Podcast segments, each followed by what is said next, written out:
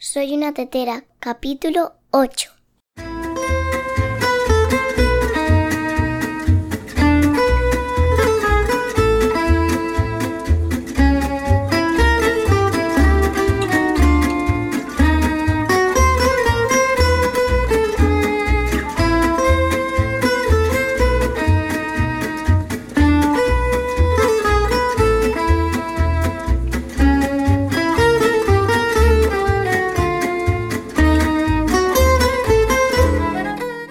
Todos y bienvenidos a un capítulo más de este experimento llamado Soy una tetera.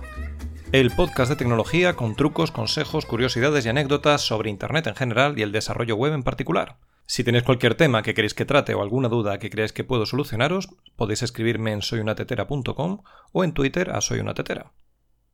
Y de teteras va hoy la cosa, porque voy a hablaros de la tetera más famosa del mundo. Esta tetera se encuentra en el Museo de la Historia de la Informática, en Mountain View, en California.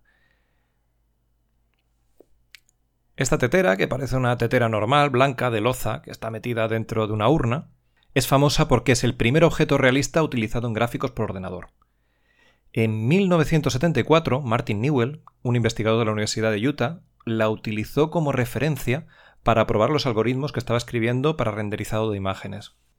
A él realmente lo único que le importaba, que era un objeto cotidiano, fácil de reconocer, tenía un tamaño manejable, porque tenía que ir apuntando las coordenadas de cada uno de los puntos de la superficie en una hoja de papel, tenía formas cóncavas, convexas, producía sombras sobre sí misma. Bueno, al final se convirtió en un objeto de referencia estándar y ha sido incluido en todos los programas de, edición 3D desde entonces.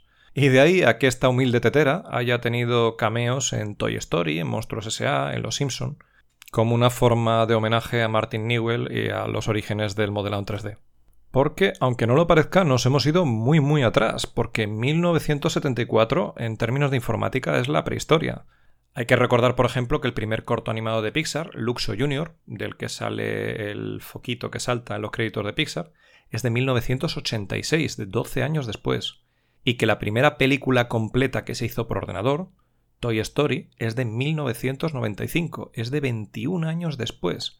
Es decir, que esa tetera, que se conoce como la tetera de Utah, es de 21 años antes de la primera película de verdad hecha por ordenador en 3D que se decidió hacer sobre muñecos porque los muñecos, bueno, tienen una superficie de plástico que da el pego.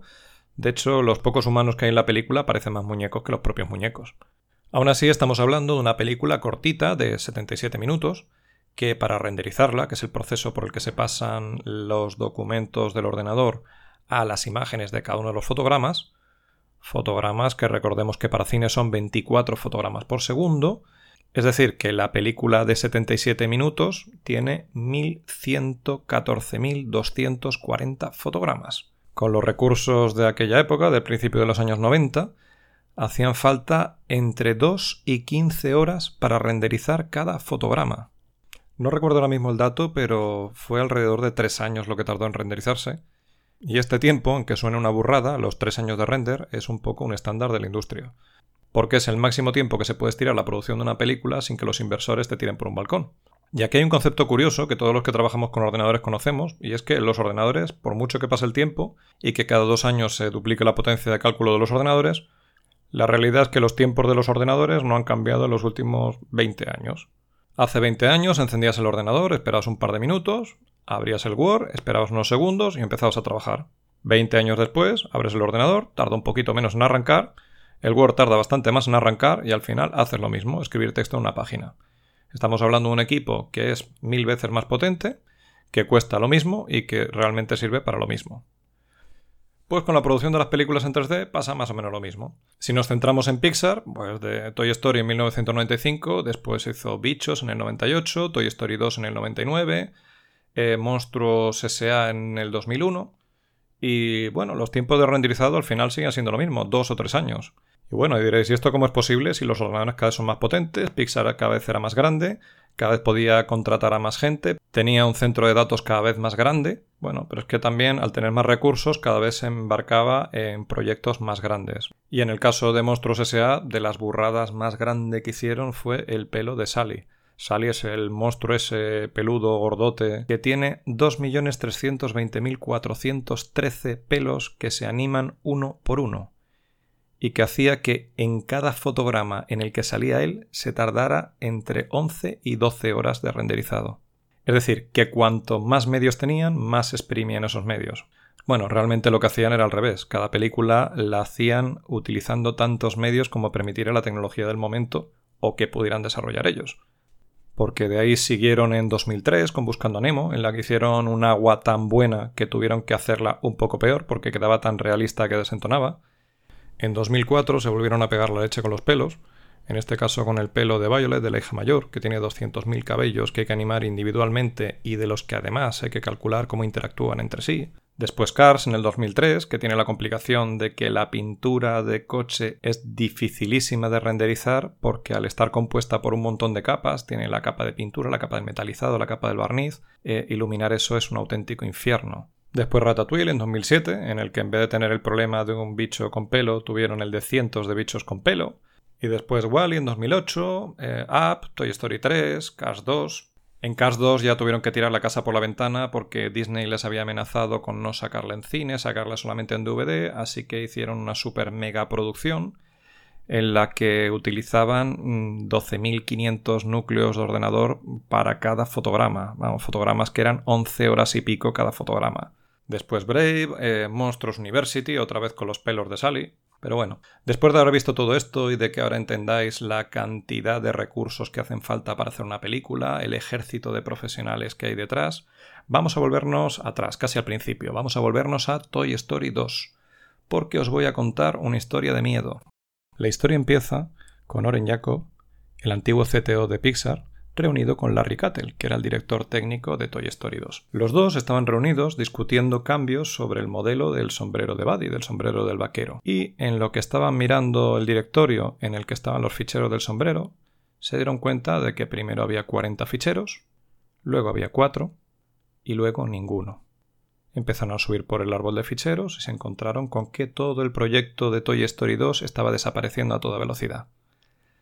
Cogieron el teléfono, llamaron a la sala de servidores y dijeron apagad las máquinas. Pero era tarde. Se había perdido el 90% de la película. Más tarde se averiguó que uno de los 400 animadores que trabajaban en el proyecto había cometido un error y cuando fue a borrar un directorio, ejecutó el comando rm-r-f asterisco pero en vez de ejecutarlo en su directorio, lo hizo en el directorio raíz del proyecto, es decir, borró todos los ficheros del proyecto. Y para cuando les dio tiempo a pegarle el tirón al cable, pues como he dicho, ya se había borrado el 90% del proyecto.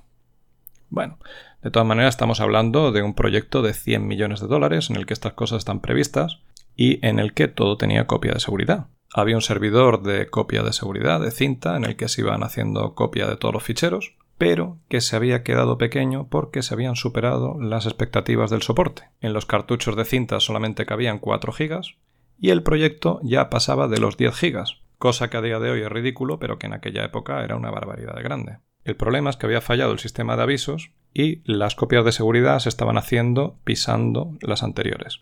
Pero en este momento todavía nadie se había dado cuenta.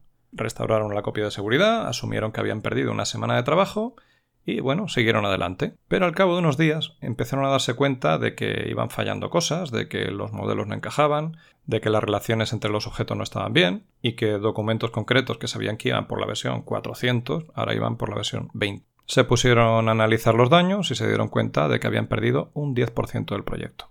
Pero no sabían qué 10% en un proyecto con más de 100.000 ficheros, aquello era catastrófico, porque no tenían cómo identificar cuáles son los ficheros que se habían pisado, cuáles eran los buenos, cuáles los que no. Y en ese momento, en una reunión en la que todo el mundo estaba con los ánimos por los suelos porque creían que se había ido el proyecto al traste y probablemente también la compañía, la productora Gallin Sassman de repente dijo: Pero si yo tengo una copia en mi casa. Y es que resulta que había tenido un niño hace poco y para que no tuviera que ir a la oficina le habían montado un ordenador en su casa en la que le habían hecho un volcado completo del proyecto y le iban mandando los ficheros nuevos. Así que fueron corriendo a casa de Galen, cogieron el ordenador, lo envolvieron con muchísimo cuidado en mantas y lo sujetaron con el cinturón de seguridad y condujeron despacísimo hasta el estudio de Pixar conduciendo un Volvo que en aquel momento valía 100 millones de dólares. Encendieron ese ordenador, hicieron un volcado del disco duro y lo compararon con el proyecto que tenían ellos. Y descubrieron que de los 100.000 ficheros del proyecto, pues alrededor de 70.000 se podían restaurar automáticamente pero había otros 30.000 dudosos. Así que no tuvieron más remedio que entre un equipo de 15 personas pasarse cuatro días sin descansar revisando fichero a fichero a ver cuál era la copia buena. Una vez pasado el desastre y vuelto a encarrilar el proyecto, se dieron cuenta de que todavía estaban en plazo de sacar la película a tiempo. Y fue en ese momento, en las Navidades de 1998, cuando se reunió el equipo creativo y decidió que la película era una mierda y que había que rehacerla casi toda. Al final, la película salió a tiempo, pero hay una serie de lecciones valiosas que hay que aprender de aquí. Lo primero es que hay que hacer copia de seguridad de todo, y que una copia de seguridad no sirve de nada hasta que no la has comprobado. La segunda es a no buscar culpables en momentos de crisis. Una cosa muy interesante de la historia de Toy Story 2 es que aunque se podría haber localizado perfectamente al culpable, no se dedicó ningún recurso a ello y se ha mantenido siempre en secreto quién fue el que escribió el fatídico comando. La tercera es que por naturaleza los creativos son gente cruel y desconsiderada. Y la cuarta y más importante es que las teteras molan. Y con esto terminamos el capítulo de hoy. Os recuerdo que tenéis un maravilloso formulario de contacto en la web soyunatetera.com que tenéis como novedad que ahora os podéis suscribir también por correo electrónico para que os llegue un aviso cada vez que hay un capítulo nuevo, que tenéis una cuenta de Twitter llamada Soy una tetera en la que espero vuestros comentarios, y que hay también unas cuentas de iTunes y de iBox en la que me encantaría que me dejarais vuestras valoraciones de 5 estrellas y vuestro me gusta. Sed buenos y aquí os espero yo la semana que viene.